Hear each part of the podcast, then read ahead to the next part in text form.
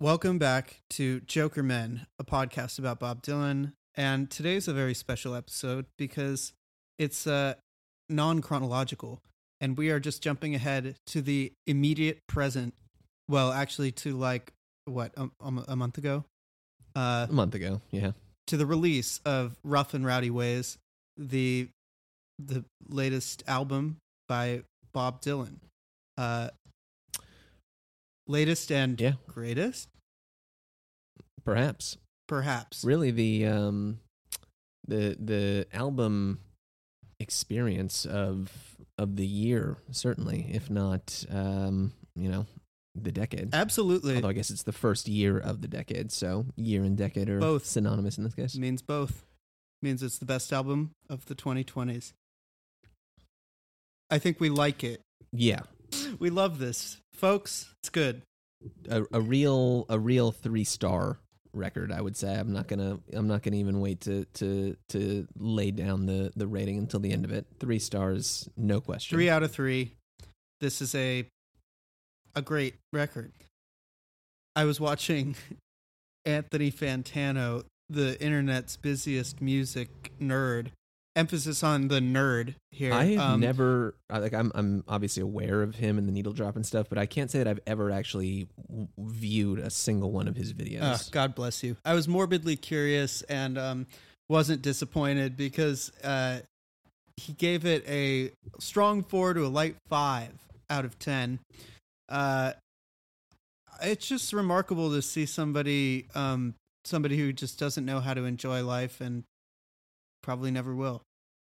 By what criteria is he assigning a what you say a strong four or a weak five? Oh, or? I don't know. I only am really talking about this because it's one of the few negative reviews I've seen of the record, and uh, obviously at this point, you know, I don't agree with a negative assessment of the thing, but um, I just think it's worth mentioning because it's really interesting to see someone miss the point so so insanely hard. Yeah, it has. The record has been almost like universally praised as far as I've seen, which is uh, all the more remarkable. A, not only given like you know just the uh, environment in which uh, it was released today, but B, you know, kind of the the background um, in which like it, it came out in the middle of like the protests and stuff um, when there was this great grand reckoning against uh, you know uh, whatever your uh, favorite pop psychology term is for uh, any of that. But um, yeah, just just a, a a straightforward guitar quote unquote rock and roll record by an almost eighty year old white guy like this doesn't seem like it should have been met or doesn't seem like it could have been met with such universal acclaim in uh, in 2020 and yet you know here we are versus like you know Neil Young records get get panned um, or um, I don't even know who else is still putting records out like that but you know Bob Bob is uh, is is on a, a another plane of existence I would say The last Neil Young record was, uh, I think, warmly received, but I get your point. wasn't the last Neil Young record though like the old like it, it was actually a Neil Young record from like 1974 or something Right, but it was uh, everyone was happy that he decided to put it out. right I, I think that the image of Bob on a on a separate plane of existence is very apt. I think that if this record has like one word that really helps to understand it, if I could give a key, a key word, it's uh, synthesis, perhaps. how so Uh, synthesis how, how how do you figure synthesis in that it is a synthesis of old and new and of fiction and nonfiction um those are the two main ones honestly. I feel like that's what bob is so special for doing right now and uh why i'm annoyed when people act like that's no big deal. You don't have that many people that many artists who have as deep a connection to the past, I should say, and to the broader cultural, musical, literary history of America making music.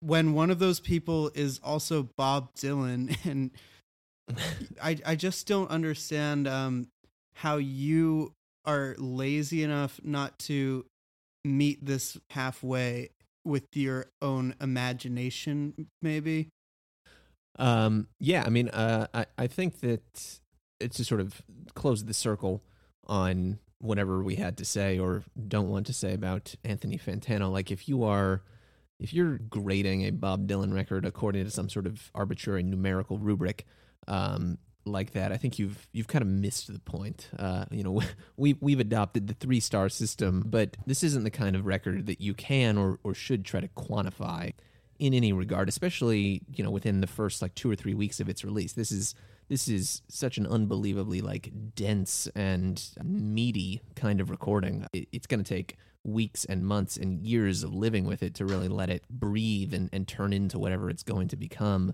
or whatever it already is, you know, uh, over time.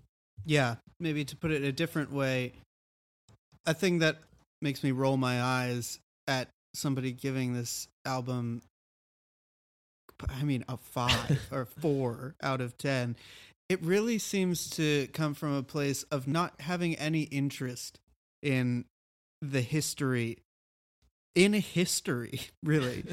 because within five minutes, any five minutes of this record, there's references all up and down the gamut of historical, cultural, musical, artistic life. To not take the time to appreciate the breadth of what's being referenced, the fact that he can reference all these things and does so freely seems to indicate a lack of curiosity overall. Somebody who doesn't appreciate that. Right. Yeah, I mean it, it's it is clearly not a record made for these times. Like it, it's something that exists um, as part of an alternate dimension. It, it has come out of another world and landed for whatever reason in in this one. On the contrary, I do think that it is a record of these times, and I think that is a way more interesting way to view it and to listen to and and to enjoy it because you see him mention the Godfather and Scarface, um, or for that matter, you know, like he, he this isn't new in uh, modern times. Aptly named that record. He mentions Alicia Keys in the first song, but um, these modern references in in Dylan's later work, I find them really heartening, and I love them because they're like some kind of hand to hold on to that reminds you, like, no, this isn't a nostalgia act. This isn't forever tethered to some old glory days. He's still making these connections, and they're happening right now. The real treasure is that you are seeing new bursts of synaptic activity from this guy's brain. this actually is about right now, and it's remarkable because it includes the past. Yeah, no, I, I I'm with you on all that. I mean, he he's clearly aware of and and commenting on things that are happening these days. Uh, what I more meant is that like the the kind of record that it is is not it does not fit into the contemporary you know pop music scene whatsoever. For sure. Uh, I mean, it, it obviously we're aware that it ends in a, a 17 minute long, almost tuneless kind of spoken word performance. That's one of the most amazing songs I think that I've heard in several years at this point. Same. But the the density and literacy of the lyrics, the the slower and kind of delicate and hand wrought sense that the music has, like it's clear that he was just in a studio with uh with like some crack players there's no fucking uh, um, Logic plugins or like synthesizers or Euroracks or anything involved anywhere near. This is just like you know a guy singing into a mic and a guitar and a bass and a drum kit and that's about it, um, and a piano. The the way the music was made and the way that it should be appreciated, the way it should be listened to, doesn't really fit into this world when you know every song should be uh, like algorithmically generated to crank up on the Spotify charts and like you know uh, be be uh, viral and memeable and shareable on TikTok and shit like this. Like this is this sounds like the kind of record that should still exist in a world where records are pressed to wax and shipped across the country and you have to buy them for $25 or whatever the equivalent of that was in 1968 and you have to carve out what this record's like 70 minutes long, 75 minutes long. You have to carve out that amount of time to plop your ass down in your living room in front of your stereo and put the record on the the turntable and like that's what you're doing you're sitting there listening to this record it's not something that's blaring in your airpods while you're on the subway or going for a run or something Well, in my case, it absolutely is something that is blaring on my AirPods. But no, I totally agree with you. And I think that even the way that the album was marketed is in a very old timey, uh, sort of anachronistic style. The title of it, Rough and Rowdy Ways, all the typefaces, everything about the record screams that it wants to be consumed in a way that is more consistent with an older time than today. than today right what uh on on that note uh this and dear listener in, in case you haven't uh in, intuited uh up until now this this i think is going to be a little more just uh you know free association scattershot jump around the record because uh we haven't been able to live with this the same way that we have with all of bob's other material Yeah, with the other ones, we've we've known about them, you know, since they came out forty years ago. Yeah, and we've we've done strenuous uh, and and very well uh, documented research and uh, lots of preparation and um, you know Excel spreadsheets and We were at all the shows and we were there. yeah, This is is new for everyone. we're all we're all getting through it together. But on yeah on the on the note of the uh, you know the presentation of the record and the the stuff like that, I, I do think we should carve out a few minutes and just talk about the cover.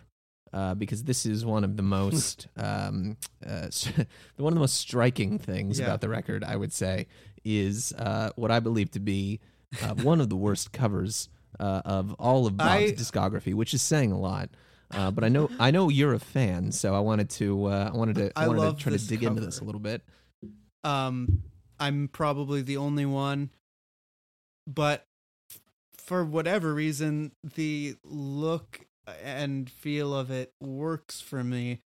Even the the fact that it's in the wrong aspect ratio or whatever. The the That, that, that's so it's letterboxed. It's so fucking weird. I have to. I think that the picture on the cover is a very shoddily colorized version of an old black and white photograph. Um, Okay, so you think it's an old picture that's been like run through some filters. It's not a recent picture that's been made to look old. no, I believe it's an old photograph, quite old, and it was maybe one that Bob Dylan presumably liked enough that even though it was so old that it was in a weird ratio, uh, which would force them to not have it be square, he was determined to have it be the cover. So for on that note, you know, it's something about it gives me a feeling that it was that it's specific. It has some intention behind it that could be wishful thinking, but I like that about it, and I love the title. Um, the image is of these people in what looks like a some kind of juke joint. Um, a guy at an actual jukebox, uh, and some people dancing. The the typeface is another thing to talk about. yeah, the about. font is the- really like is is a big part of the crime uh, of what's going on here. the crime. Well, I I think that I'm a little bit desensitized to this type of thing because the graphic design and the typefaces on the last few records, um, Triplicate, Shadows in the Night, and Fallen Angels, not to mention Modern Times and Together Through Life, all have this heavy pinch of uh, old timiness to them. This one is a very particular strain of old timey nostalgia visually. It looks like the text that might come up before a Popeye cartoon or something like that from the 30s, or like a newsreel at a movie theater where you see footage of uh, like a plane crash in a field. The covers of all the records that have come out in the last, you know, however long, 20 decade or t- two decades, 20 years, uh, I think have been 20 20 decades. decades, yeah. um, quite a few years. I like I like I compare this initially to Triplicate, which is the last thing that he put out before this, which is like uh, it does have you know a, a very heavy dose of old timiness, as you put it, but it also has like um, there's like a sense of depth to it, and like um, It's very understated. That's just a just text on a beautiful yeah, like a dark crimson background. Yeah, exactly. crimson. Yes. um yeah it, it it's befitting the music somehow like it um it, it they go together i think um and the same fallen angels cover is kind of shitty but shadows in the night is great um tempest i think is interesting um How could I forget Tempest? but this just the cover i think is so is so clearly like at odds with the sound and the vibe. Like you're totally right. This this is clearly an image that was taken in some sort of juke joint whether that is something recent and then made up to look like it's from the past or whether it legitimately was from the past. Um but this is this is the last thing in the world that you would imagine the guy at the jukebox on the cover uh you know throwing a nickel in and and um, and pressing play on like you know um, uh, I guess maybe false prophet or something like that. Maybe you could get away with that, but like crossing the Rubicon or Key West or something like that um, is not is not what you're going to be grooving with uh, your honey to on a uh, on a Saturday night. No, well, you're not going to be grooving with your honey to any of this. Um, which brings me to to talk about the actual music or the approach of the music, and in a sense how it relates to the cover. This is very different from an album like Nashville Skyline, for example. The great Nashville Skyline. Nashville Skyline, an album that is great, but how do I put this? I would say that some Bob Dylan records do play a a role. Like the whole record is a an approach toward a type of music, toward executing a kind of music. So Nashville Skyline is is a country record and a successful one. Triplicate is a classic songbook album and a very successful one. But then there are other records throughout Dylan's career which they are original music and they are staunchly so, fiercely so. It references other music in a way that is totally unique. It will go on these flights of fancy lyrically in a way like nobody else would or does. And it's a vehicle for that inclination of, of Bob Dylan uh, as an artist. Those are like the two types of Bob Dylan records, as far as I can reckon. And the album cover of this one, I, I find just so funny and so uh, charming because it's so Shitty. cosmic a record. Be- well, yes, because of the sort of contrast it has, or the the absurdity of it, which I think absurdity is another really uh, great asset to this record, is that it acknowledges absurdity and it it it breaks the fourth wall. I suppose is what I mean to say. This record winks and nods at you in ways that Nashville Skyline simply isn't interested in. Right, right. Yeah, I, I see what you mean. I mean, um, yeah, I, I think the the like two types of Dylan records um, schema that you've uh, uh, laid out there, to use a five dollar word, is uh, makes sense. Like it, you know, there there are the records on which he has adopted a pose, right? Um, or, or there, there's kind of like a like a, a unifying theme, and then there are the records that are just Dylan records, like natural records. Um, and the former, you know, the, the pose records are yeah are, are your Nashville Skylines, are your um, are your Christian records, are your um, you know even self portrait maybe. Um, uh, I would say even the early folk records are Dylan as a folk singer, as a folk Sure. musician. Um, he is not. This, of course, bleeds into and becomes something else by the time we get to bringing it all back home and so on. Uh, it's kind of become too big for its britches. It's no longer just folk songs. It's its own Right. thing. He's found his own voice as an artist, and throughout his career, he's gone back and forth in terms of fit futzing with the dial of how much he wants to go uh, full Dylan or if, uh, when he wants to dial it back and just sort of have people appreciate other music through his lens. Yeah, I, I mean, I, I, I, agree. I, I think that this is, I, I think that this is one of the Dylan records that is just like a, it's a Dylan record, right? Like it's just a, but like the, the, the put on is that it's just a Bob Dylan record. This is like the most Bob Dylan record of all. yeah, like right, he's not adopting any sort of genre put on or uh, or, or trendy uh, you know approach to music make or something it's just like this is this is a bob dylan record and it you know it could only ever be a bob dylan record regardless of what year it came out in the, yeah this record has the sort of special distinction of being the most blatantly old timey in its presentation while also being one of the least sentimental of his catalog yeah absolutely. Uh, I, I I think that's uh, uh, yeah. I, I agree entirely. I, like going back to that uh, that interview he gave, um, you know, a week or two before the record came out. You know, the famous on the level uh, mindset interview. Yes. um, we talked about it, you know, when when it came out, uh, but it has just stuck with me, like how how like not rose colored glasses uh, e he is um, not or how how unnostalgic or unsentimental he is. You know, when the interviewer is trying to bait him into like talking shit about kids these days or whatever, he's just like, yeah, you know, they they they were born after we were. They grew up in a different world than we did. They have different opinions on things than we do. That's just how it goes. And yeah, so you're you're exactly right. Like this record is is not at all attempting to like fit in with what's going on today or keep up with the times or whatever but it isn't it isn't reactionary either. It's not like he is strenuously or strictly opposed to what's happening these days um, and is trying to make some sort of grand statement about things were better way back when.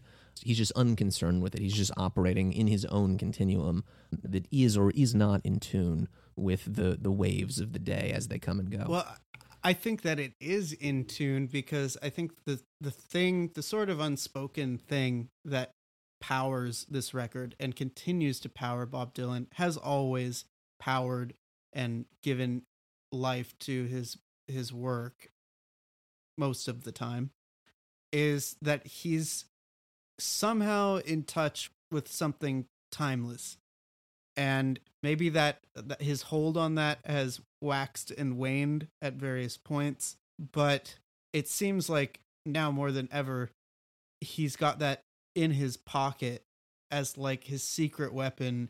What else lets someone pull off some of the lines in this thing the way he does? Right. The Godfather, Brando, and the Scarface Pacino are in reverse order. Get a robot commando. Mix them up in a tank. Get a robot commando. famous line from this record. The fact uh, that that line is already like basically a famous line in Bob Dylan's lyric canon uh, that he can pull out a line like that and then make you uh, cry with the next song. Yeah, he, he certainly can make you cry with the next song, which is uh, which is maybe my favorite song on the record. You know, we haven't even dis- Yeah, we haven't talked about the songs. We haven't talked about the songs yet, and I I'm almost kind of inclined to keep that trend going because uh, I don't know how much good it does to really talk about the songs um one by one. Maybe the best thing to do is just to sort of talk about why you should listen to this album yourself. But I have to agree with you. Uh yeah, if we're gonna talk about a song, that's a what a song. What a song. Um, I, I, think it would be interesting, or, or could be interesting, just to think about the record. You know, not necessarily song by song, like you were saying, but in in the same way that we've approached all the records up until now, just you know, kind of side A, side B. Um, especially for a record like this that is so defiantly just kind of um, out of out of time. Because um, I think I think the two sides of this record, you know, the first five songs basically, and the last five songs are very distinct. Like uh, you know, the, the the first half is doing something very different than the second half um, and uh, and I think the sequencing is is all uh, is wrapped up in that too. So um, I don't know. I, I think it's a it's an interesting contrast that he presents between the way the record begins and then obviously the way that it ends. Yeah, the two sides are very different and very distinct. When I was just listening back to the record um, a bit before we started recording this, uh, I was just kind of stunned all over again at how many different types of songs there are on this record. There's actually a type of song for every mood that I would want uh, on an album, pretty much here. I Contain Multitudes is the perfect first track for this record because there are so many different angles that follow. Yeah, he's he's he's sort of laying out the uh, the mission statement for everything that's going to follow. He, he's literally stating, uh, "I contain multitudes, and I'm about to show you nine other versions of of those multitudes uh, that I contain." Um, yeah, it, there's there's it really is a zero filler kind of record. Um, I think I think each each song kind of fits in where it does as like a as just the right puzzle piece that brings you from here to there, from here to there. Yeah, and sometimes that's more dramatic. Sometimes it's more subtle. What what a song's function on the runtime is, but yeah, they all have a place there, and I wouldn't take any of them out. And the sound of the record, I think, is magic. It sounds amazing. Uh, Blake Mills, his contribution to this thing can't be uh, understated. I think it makes the record mu- uh, instrumentally. He wrote one of the best songs I've heard in ages recently, a song called Summer All Over. And it's a song which made me weep like every time I listen to it. I haven't listened to it that much because of how much it strikes me when I hear it. But um he did a great job. Two three stars to his guitar playing. Yeah, the uh, the it, does sound impeccable, really, and and like something that's like. Uh, like being recorded uh, late at night uh, in in like the most well equipped and like acoustically sound kind of studio you can imagine. Um, yeah, I mean the the recording is really just impeccable. It sounds um, like everything um, or it sounds like nothing actually. That that sounds like everything. Sounds like nothing. Sounds like everything and nothing all at once. Um, it does, and a and a like a cup of coffee and a, a at a darkened studio space at four in the morning. Um, it sounds like that. All the players are great, including the special guest player, Fiona Apple. Yes, the secret ingredient, Fiona Apple. What's I I I I remember when the record came out, and people were like, you know, talking that up as like a, a big thing. I, I I I can't even place her contribution when I listen to it. What where is she? Where what song is she on? Where is she? What Who is she? Doing? What she, um what is she and what does she want? Um no, she's uh I believe she plays piano. Um I don't know which song and I don't have the the info right in front of me. But uh whatever she's doing, she's doing super well because everything sounds great. Got it. All right. On that note, uh, just in terms of contributions and and uh, guest appearances, musical influences. Yeah. Uh, Are we talking about the controversy now? Yeah. Well, I I I feel like it does deserve a, a bit of a bit of discussion. Uh, yeah. Especially considering your like two degrees of separation from the instigator of the controversy.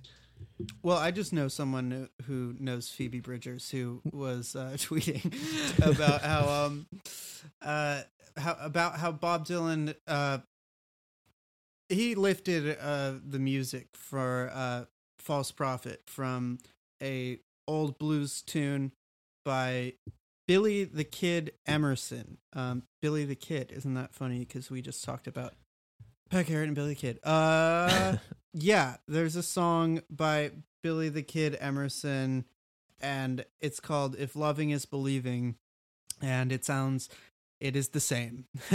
Musically, these songs are the same. Uh, but here's my retort to any complaint because some people felt, you know, this is uh, an injustice. How how dare Bob Dylan not credit his music with the song being with the songwriting credit. To say nothing of the fact that all over the album Self Portrait by Bob Dylan, there are many songs which were not written by Bob Dylan, which are credited to Bob Dylan. Um, this is not something that is new as a trend uh, of Bob Dylan's career. And to me, in the greater context of what's happening on this record, it makes perfect sense that the music on a on a song would be lifted wholesale from another track in in blues history. Um, the purpose of the songs are totally different. I wouldn't listen to Billy the Kid Emerson's song for the same reason that I would listen to False Prophet by Bob Dylan. While I like them both, one of them is about three, four times as long and is full of lyrics that have nothing to do with being in love. And uh, I'm sure Columbia Records gave the guy some money. I hope so. That would be the right thing to do, but I simply have to throw this one to the artistic license pile. Yeah, yeah. I mean, uh, you know, when when you're when you're thinking about like the material compensation aspect of things, like you know that that does mm, throw. Apparently, the man's still alive. That's that throws a, another wrinkle into this. Um, that Billy the Kid Emerson is like ninety something years old. Yeah, look, Columbia Records, please, Bob Dylan, uh, please give the man a check. But um, overall, I just simply reject the premise that the way to a meaningful musical tradition is to be a cop about when people appropriate and take things and refashion them. I don't think that's how we got here. I don't think that's how you get to any kind of interesting musical history if at some point in the early development of blues or or folk music, for example, people had just started saying, uh, "Why'd you steal that melody from me? I'm owed some. I'm owed a dime or whatever." Yeah, yeah. I mean, I, I think it's it's obviously telling that uh, someone like uh, Phoebe Bridgers, uh, who uh, you know, I don't, I, I have no, I have no uh, bones to pick with her necessarily, um, but you know, someone who's young and um, uh, grew up in uh, you know uh, late capitalism, end of history, neoliberalism, whatever phrase you want to throw at it. Someone who, someone who's raised in that environment and, and has only ever known that sort of uh, world it's telling that that type of person would would highlight this as an issue because it's you know the world this world our world today um, and the world from which bob comes and certainly from which bob draws influence are are different worlds they're they're incompatible basically and so this this idea of like each song exists as like a like a um, a property um, a commodity to own and to collect rents from. You know, it's something to be enclosed, like the commons. Uh, um, you know, the tragedy of the commons, the, the, phenomenon from whatever that was. I don't know, 16th, 17th century England, when the common the common land had to be enclosed by or was enclosed by private property holders to prevent their their spoiling, or, or so the theory went. This kind of music, like a, a blues a, a blues riff or a folk song these heritage based musics that are passed down from people to people over the years, over the decades, from uh, place to place. Like the, the standard American copyright system is, is just not designed to to jibe with that. No. What do you think folk in the word folk music means? To me, folk music, like folk art, it means that it's of the people, which means that it is not something you talk about like a lawyer you don't talk about these things in a way that where where one person owns it or has sole ownership of something no matter what i just think it goes against the spirit of the thing and it's a bad faith approach to people who are actually who actually care about that as a as a musical tradition um, to inject this sort of bureaucracy into the thing. I mean, yeah, Bob Dylan is a very wealthy old white man, but if anybody's going to be wealthy and successful, Jesus Christ, can we have it be somebody who's making great music and like has a clear respect for the history of where that music came from? Yeah. Yeah, I mean, I, like it's just uh, again, like if we're talking about material compensation uh, and stuff, like that's legitimate. And obviously, times are tough these days. And so people who presumably aren't quite as well off as Bob uh, deserve all the help that they can get. But I just, I, I don't, I don't think at the end of the day that it's something that uh, Bob sat down and made some sort of um, deliberately uh, malevolent decision to be like, oh, I'm going to steal this riff and not credit it to Billy Emerson from 65 years ago and just pretend that it's mine and um, and you know I'll get away with this crime basically. You know, it's it's it, he heard he heard the he heard the the riff. He had some lyrics. They went together through some alchemical reaction, and uh, and now we have a new song that will uh, presumably be reinterpreted and uh, evolved into something else somewhere else down the line 10 20 60 years um, just the way that uh, that this older song was kind of transmogrified into false prophet here in a totally different world in a way that i'm sure billy emerson n- never could have foreseen or would have planned on Just like Werewolves of London was used in that Kid Rock song. uh, ooh, yeah. great song Also, I would never ever would have heard that uh, Billy the Kid Emerson song if it weren't for this song by Bob yeah, Dylan. fair enough Don't don't cancel Bob Dylan. That's just don't try that. Just don't. Come on. don't cancel bob yeah well you're just you can't cancel bob is bob is uncancelable so don't um you know don't Well, didn't don't work. make a fool of yourself couple tweets can't hurt the man. He'd have to do something real bad. Yeah. yeah, yeah. Uh, yeah, I'm imagining his name popping up on the like uh, Little St. James flight manifests now. Don't even. Uh, hopefully not. I can't. I can't imagine Bob would have been friends with Jeff and Ghislaine. No. Although I could see him being friends with like Woody, and so that's like friend of a friend kind of thing. I don't know. You think Bob Dylan be friends with Woody I could Allen? see it, I, or I could see I could see Woody Allen wanting to be friends with Bob, and Bob like kind of like unwillingly like going along with it for a night, just like because he doesn't want to be an asshole or something.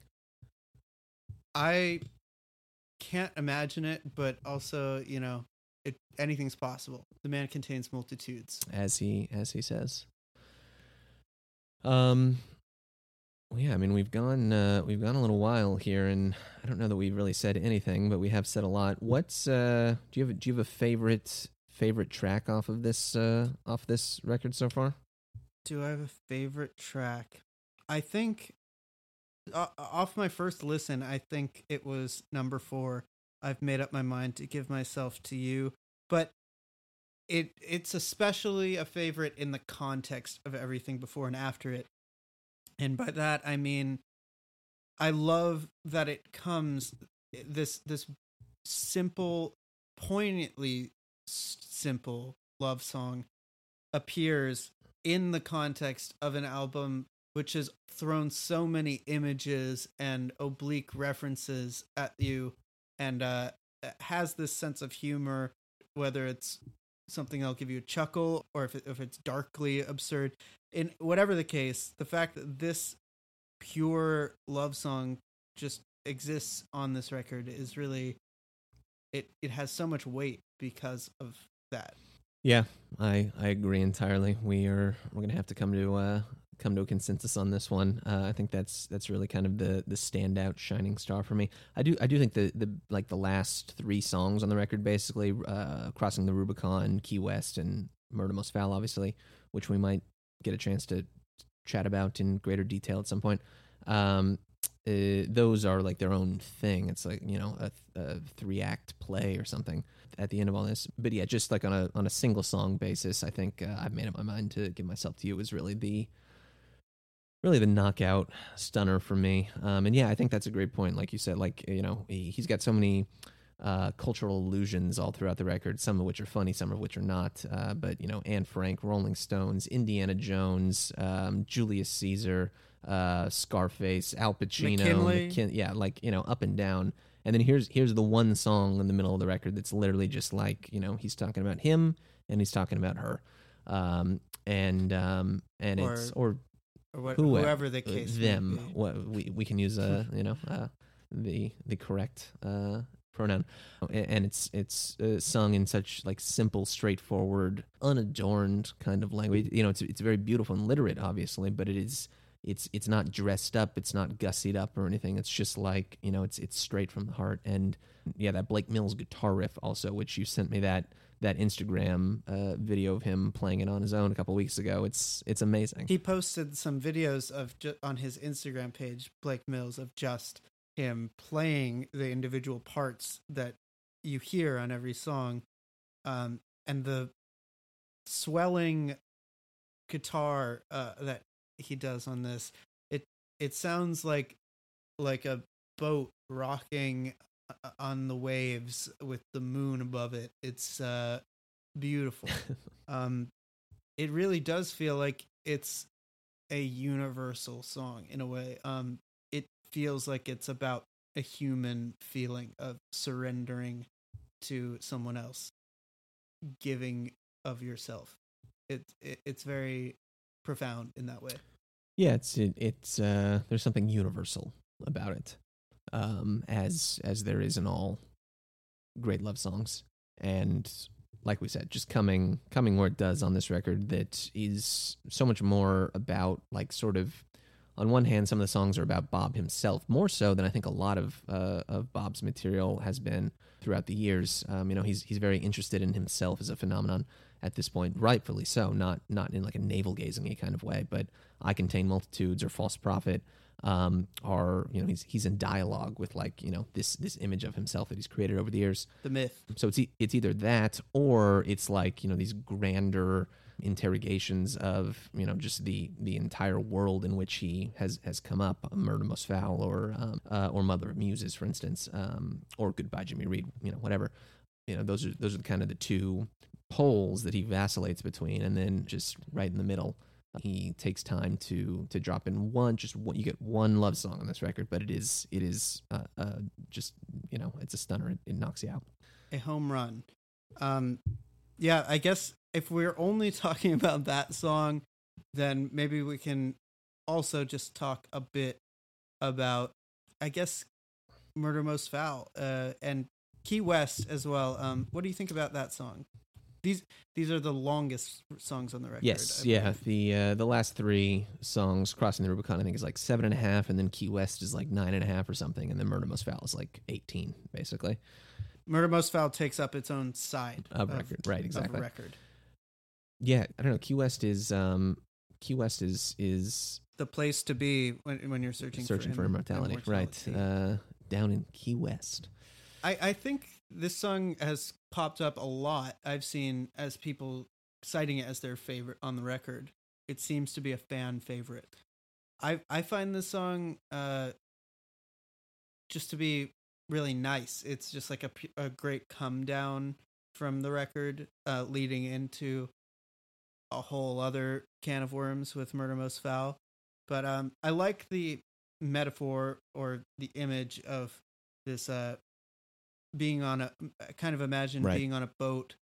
The whole record, I'm kind of imagining being on like a, a little boat. Um, and especially on this one, sort of like floating around in the bay and uh, l- listening to these transmissions from a radio um, that sort of give you uh, little hints of uh, beautiful songs and uh, sentiments floating through the air from across the world it's uh, kind of mirrored actually in Murder Most Foul, which also has a radio metaphor, um, extended radio sequence, which has uh, a, a bit of a different feel. Yeah, yeah. I was, uh, I, I think honestly, we might like, we could probably spend a little bit of time on Murder Most Foul, like in its own, just like its own episode. De- Why don't we just do that then? Because I, I feel like th- yeah, I don't want to glaze over that. There's, it's basically there, like talking about a small book. Right. Yeah, and, and they're, they're, like that on a record that's so so densely packed with illusions. Um, like this song in particular is just like is one after the it's, other after the other. It's it's the fireworks finale of uh references And um, I think we made the right choice by not trying to discuss in detail all of these songs because you should just listen to it. Um, hopefully, we've convinced you to do that. But uh, Murder Most Foul, yeah, I think is a work unto itself that would be fun to unpack on its own. I agree. Yeah, I mean, I don't know. I don't know what else there is to say really right now. It's just, uh, I mean, there, there is more to say, but I, I don't know that I'm the one to say it or or that either of us are. I think it's just this is a record that you need to to just live with and and let it wash over you. Uh, and I'm really, I, I really like. Part of me was kind of upset uh, that that it was coming out in the circumstances in which it has come out. Um, especially like I, what I would not give to hear him play some of these songs live. Um, oh, you know, yeah, at this point. Uh, on the Neverending Tour, um, and those obviously won't be happening anytime soon. But uh, you know, I think there is. I don't know. I'm I'm I'm seeing already like these are profound times we're living in, uh, to say the least. And I can see myself ten years from now dropping the needle on this record and you know queuing up i contain multitudes and just being warped back to this like just fucked up whirlwind vortex that we're all living in and having this like i don't know you know vivid kind of sense memory association with it for better or worse but it, it seems like something that's going to be kind of like stenciled onto my brain um you know It is a instant classic. Uh, not that many times, or I feel like I can say that super confidently. Um, but there we go, instant classic album. This is a timeless record, and it's made to be timeless. It sure is. Run, don't walk to your nearest record purveyor and Yeah. or uh, streaming music service to listen to Rough and Rowdy Ways, Bob Dylan's 2020 LP released on Columbia Records. Also, I feel like this is a great thing to have come out in the midst of our our project here with with this podcast because it turns out that anybody who gave up on Bob Dylan at any point in his career during the darkest nights of the soul, which we have yet to approach on our program, during the during the knocked out loaded phase. yes, uh, to to name names, um, they were wrong, and uh, if you ever questioned whether Bob Dylan would just flame out, um, that's just something that didn't happen. One of the few truly good things to happen uh, in this timeline, this fucked up timeline we live, is that Bob Dylan's career bounced back with a vengeance and has now that he's won the Nobel Prize for Literature and released this album, been cemented with the golden seal of uh, the golden seal, the great, the great seal of Alzheimer's. But only a four from Anthony Fantano. Light four to um, strong five from Anthony Fantano, the internet's busiest music nerd. Nerd. The nerd. This has been Jokerman, and uh, thank you for joining us. Is that it?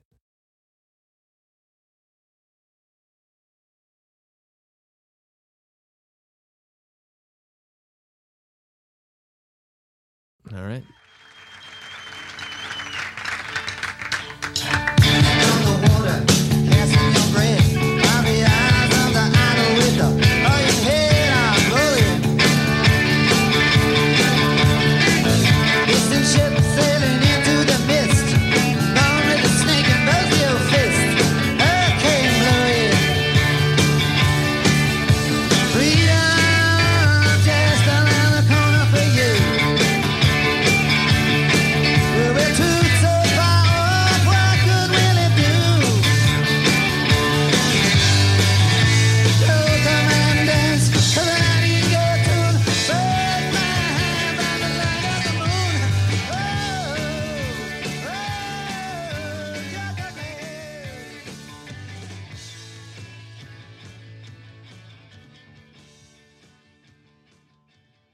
One one month in the rough and rowdy house.